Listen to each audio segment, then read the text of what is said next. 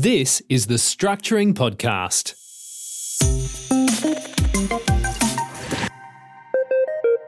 Good day and welcome back. This is episode six of the Structuring Podcast. My name's Terry Wahl, and today's topic is about reducing tax. No one likes paying tax. I don't, and I guess you don't either. So, a very popular topic is how to reduce the amount of tax payable. First, we should look at some formulas before discussing this. And basically, the amount of tax that a person pays is it's worked out by working out their taxable income and then multiplying this by their tax rate and then deducting any available tax offsets. So a quick and easy formula is taxable income equals income minus deductions. So since taxable income equals income minus deductions, there's two ways you can reduce your tax payable. And that is by reducing your income or by increasing your deductions. Reducing your income involves either earning less money which is not very appealing to many people, or it can be diverting your income to other lower tax entities such as spouses or other family members.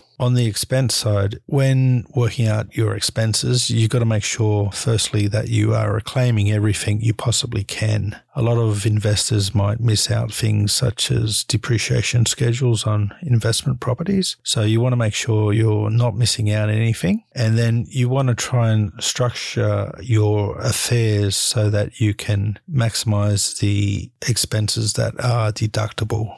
And an example of that is not using cash to invest, but debt recycling. So then you're reducing your non deductible interest, but also increasing the deductible interest. So they're the two broad methods. Make sure you claim everything you possibly can and structure your affairs so that you can claim extra. The income side generally only works if you set it up properly from the beginning. So you can't suddenly um, start diverting your income to your spouse if you own an asset in your own name. So you've got to think ahead, plan ahead, get the ownership right, and then the income will go with the ownership. Where an asset is held by a company or a trust, there's greater opportunities to divert income. And that's because if the company has different shareholders with different classes of shares, or the shares are held by the trustee of a discretionary trust, there's flexibility in who can get the dividends of that company. If an asset is held by the trustee of a discretionary trust, generally the trustee of the trust will have wide discretion as to who to distribute the income of the trust to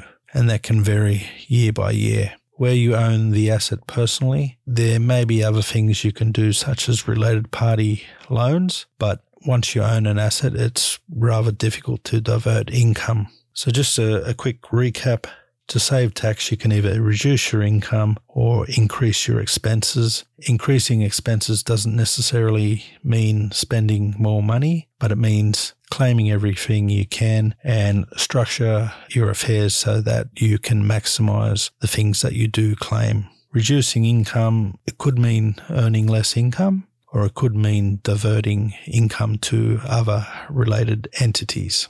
That's it for today. Thanks for joining us and remember to get your own specific tax advice before trying any of this at home. You've been listening to the Structuring Podcast. Check out the show notes for today's episode at www.structuring.com.au forward slash podcast.